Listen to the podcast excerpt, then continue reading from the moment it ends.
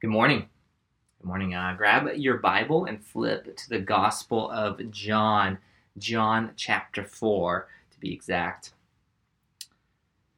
So, it has been an epic couple of weeks, hasn't it? And when I say epic, I mean simultaneously the most eventful and uneventful weeks most of us have ever lived through. And at this point, we are all feeling things. Maybe it's anxiety. Maybe you're wondering what the future will look like after this. Maybe you're worried what your bank account will look like when this is over. Maybe it's fear. Maybe you're afraid for your life or the life of loved ones. Maybe it's anger. Maybe you're frustrated by all the things that are happening and decisions that are being made that are out of your control. Maybe it's loneliness. Maybe you feel isolated from the close friends and family in time when you really need them close. If you're an extrovert like me, loneliness is real. You, you can really feel locked out from the world and necessary human connection. So, all of this and much more is real. We're all feeling things. And the question I want us to have in mind as we begin today is how am I feeling right now? How am I feeling right now during this crisis, and how am I reacting to it? So, how am I feeling right now during this crisis, and how am I reacting to it? And since we're all listening to a recording right now, right, we're all sitting in the living room listening to this, we're to do something a little untraditional. I'm to have you pause this recording and take a few minutes to talk with your family or whoever you're you're with about what you're feeling and how you're reacting to all what's going on. Talk about the reality of the situation and the reality of your heart. I, I know you probably have been talking about this with your family and friends or whoever you're living with, but but I pause right now and just go there. How am I feeling right now, and how am I reacting to this? If you are by yourself, uh, just take a take your journal or open a word or, or pages on your computer and share your fears and struggles with God. Everything you're going through is real, and I want you to voice some of those fears and struggles with those around you or to, to God. So take about five to ten minutes to share share this with one another. So go ahead and press pause right now.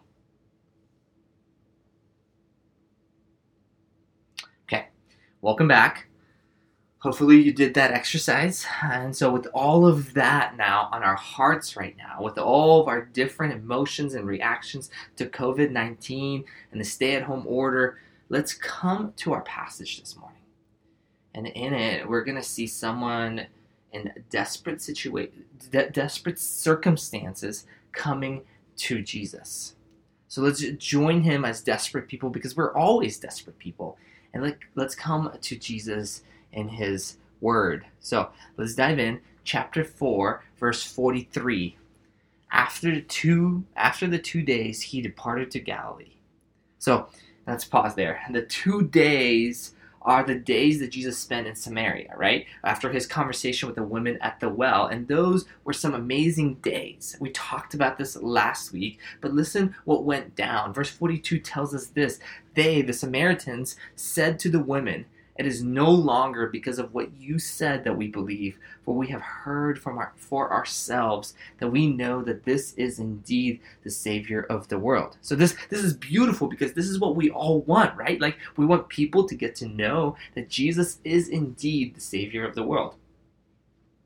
And after many believed, Jesus gets up and departs to Galilee. And, and John wants to let us know why. He says in verse 44 For Jesus himself had testified that a prophet has no honor in his own ha- hometown. So Jesus is leaving a successful trip, a good trip, and is going to a place where no one will honor him. So keep that in mind, and let's read the next verse. Verse 45 says So when he came to Galilee, the Galileans welcomed him, having seen all that he has done in Jerusalem at the feast, for they too had gone to the feast. So the reason Jesus is going to Galilee is because they won't honor him, yet they welcome him. Uh, what's going on here? Is welcoming him different than honor? Well, the short answer is yes. Yes. Uh, the Galileans have seen all the signs that Jesus has been performing, and they're impressed with Jesus. Some probably were at the wedding when Jesus turned water into wine. Some probably were at the temple when Jesus flipped the table. Some probably saw other signs that Jesus performed, but John did not record. In other words, Jesus is making a name for himself through signs and miracles, and because of his popularity, people want to welcome him. This is kind of like if someone famous is coming into town and people line the streets to see them or anytime a football team drives in from a playoff game, people gather around to welcome them back, right? And John, the writer of this gospel, just flat out states why they welcome him in verse 45. He tells, tells us, having seen all that he had done in Jerusalem at the, at the feast. For they too had gone to the feast. So he came again to Cana in Galilee, where he had made water wine. So signs at the feast, water, wine, and, maybe he will do this again. Maybe maybe he'll we'll get to see this famous cat perform. So they welcome him. But we know that Jesus sees right through this. He, he knows that they don't believe in him for he for who he truly is in chapter 2, verse 23 and 24, uh, John told us people believed in his name when they saw the signs that he was doing, but Jesus, on his part, did not entrust himself to them because he knew all people and needed no one to bear witness about man, for he himself knew what was in man. In other words, he knows why they are welcoming him. They are welcoming him because he has done some signs. They're welcoming him because he's a performer in their eyes. Not Jesus who is the Son of God, not Jesus who is God became flesh, not Jesus who turns purification jars full of water into wine to usher a new age when he is he is the one who purifies us. That's not who they are welcoming. They are welcoming Jesus as a genie who, who will snap his fingers and make their life better. Maybe he will make them more wine. And you can just kind of imagine they're all out there line up to see him with their Aquafina bottles, just in case he pulls another water to wine miracle. They don't see Jesus as their sovereign king who rules and reigns all things. In other words, they are welcoming the idea of Jesus who can cure, they're welcoming the idea of Jesus who can get them things. They welcome him as a as a healer, but they don't honor him as a king. And the question for us is do we welcome Jesus simply because we want his stuff? Or do we want him to be the God who walks with us, the one who cleanses us from inside out and puts his spirit in us, the one who convicts us and changes us and moves us to worship him? Do you see the difference between honor and welcome? Have you welcomed Jesus to improve your life, or do you honor him with your life? Do you want him or his stuff? Do you want him or what he can do for you? The Galileans basically want what Jesus can give them, but they don't really want Jesus himself, the true Savior of the world. And knowing this, right, so everything we just talked about, knowing this, we walk into another story in the village of Capernaum, there was an official whose son was ill. And so, who's this official? Who's this official? This word can be translated as a nobleman or a king's man. And so, so most likely, this means that he it was a royal official in King Herod's service. He had probably great influence around him. He was a leader of men. He was most likely a Gentile. And just like the rest of the Galileans, he, he too had probably heard many things that Jesus is doing and, and has done, right? Or signs that, that Jesus has performed. He, he too has heard about this. And the next verse tells us So when this official heard that Jesus has come from Judea to Galilee, he went to him and asked him to come down and heal his son, for he was, he was at a point of death. Verse 48 says, So Jesus said to him, Unless you see signs and wonders, you will not believe. So let, us stop here. So this powerful man comes to Jesus and asks Jesus to wave his wand to perform another miracle. And Jesus says something slightly harsh Unless you see signs and wonders, you will not believe. You see, this powerful man is representing the people of Galilee. Uh, the, the, the, way they are welcoming Jesus and wanting Jesus for his signs, but not really honoring him or fully understanding who he actually is. But what we don't see right away is that this man is a desperate man.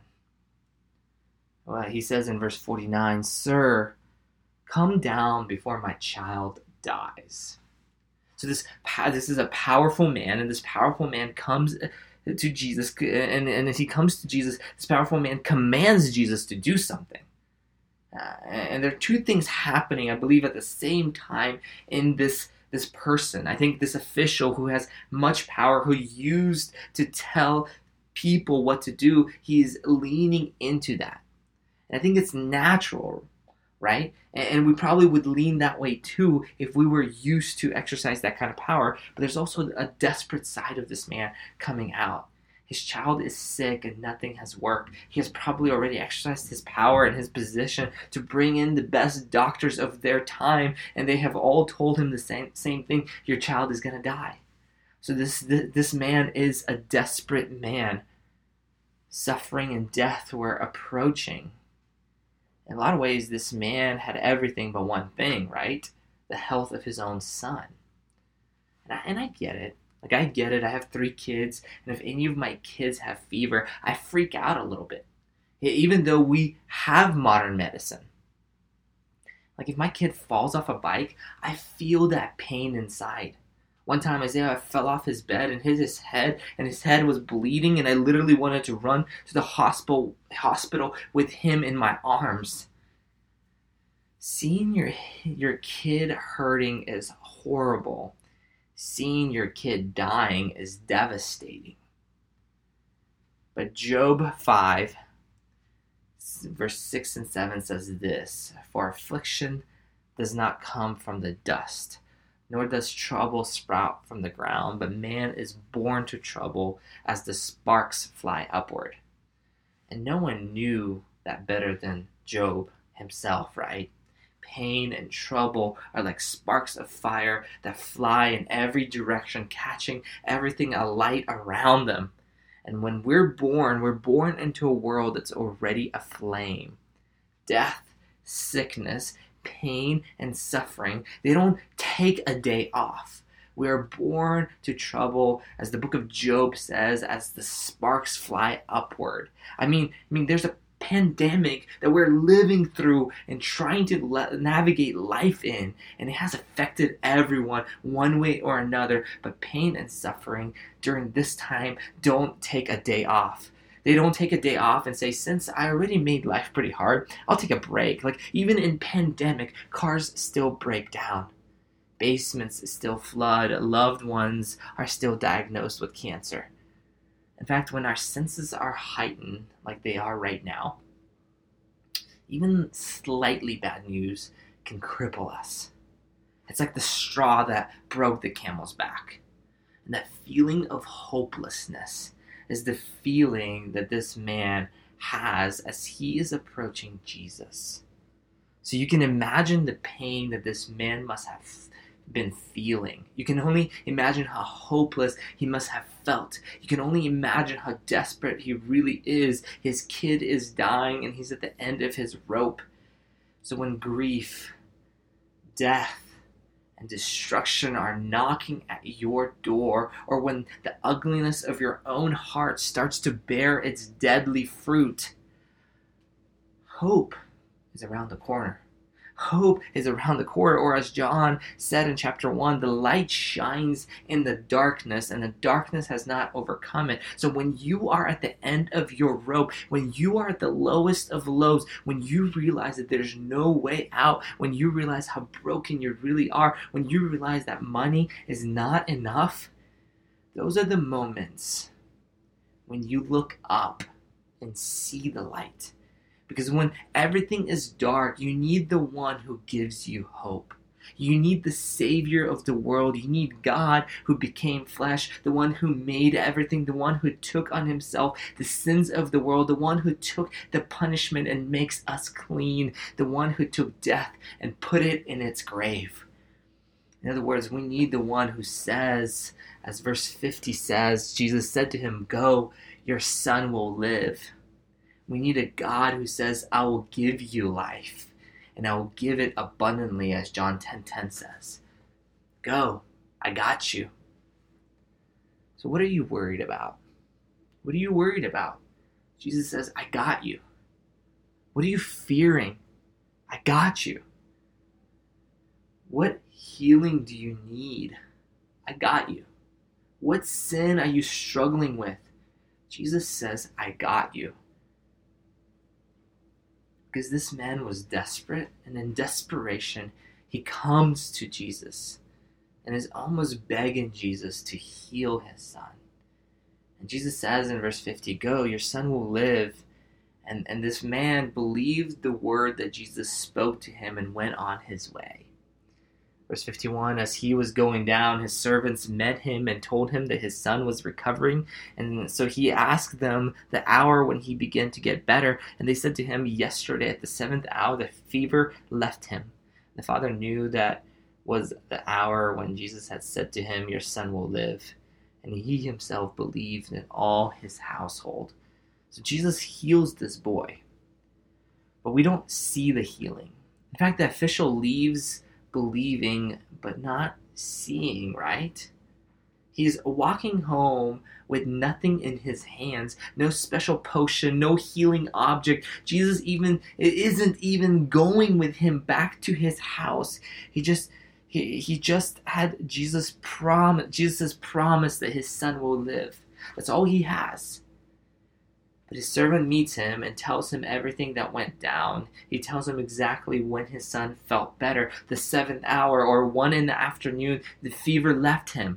And the, fa- the father knew that that was the hour when Jesus said to him, Your son will live. And something to notice about the way Jesus performs this miracle Jesus is, Jesus is not willing to become a genie for this man. Jesus declares his son well. The fa- father doesn't see it happen. He is walking in the unknown for a bit. He's walking in the unknown. He can't just he, he can't just shake Jesus like a magic eight ball and get his answer. He has to walk away trusting Jesus. And as we see the story unfold, we, we witness something incredible. We witness the authority that Jesus has. The man's son is healed. Jesus said to the virus or the bacteria, uh, Go. And the son was healed at the exact time Jesus spoke those words. But get this, it was 15 miles away. And in this world where we are born to trouble, as the sparks fly upward. This is such good news. This is such good news that Jesus has the authority to say to the sickness, Go. Tim Keller says that Jesus' miracles are not just a challenge to our minds, but a promise to our hearts that the world we all want is coming. The world that we all want is coming meaning the world where Jesus rules and reigns, the world that doesn't have suffering and pain, the world where, where tears are no more. And that world will be here one day when Jesus comes back. And in some way, moments in history like today with a worldwide pandemic, it should make us feel even more strongly the desire for Him to come back and make all things new. The book of Revelation end, ends by saying in Revelation 22 20, he who testified to these things says, Surely I'm coming soon. Amen. Come, Lord Jesus. Come, Lord Jesus. These words have been put into many songs, and you probably have said that in your prayer life before. But, but one of my favorite favorite songs goes like this with these words. It says, Come, Lord Jesus, come. Come again to claim your own. Come to reap what you have sown. All creation weeps and groans for you. It is to you that we belong. It's to you we lift our song. Come, Lord Jesus, come. Come, Lord Jesus, come. You see, as as you are dealing with your personal sin and darkness, as you deal with the sin and darkness and sickness of our world, this text gives us hope. And will you run to Jesus when you are desperate? And will you believe him without seeing? This man did. This man did. And verse 53 tells us, and he believed, he himself believed, and all his household.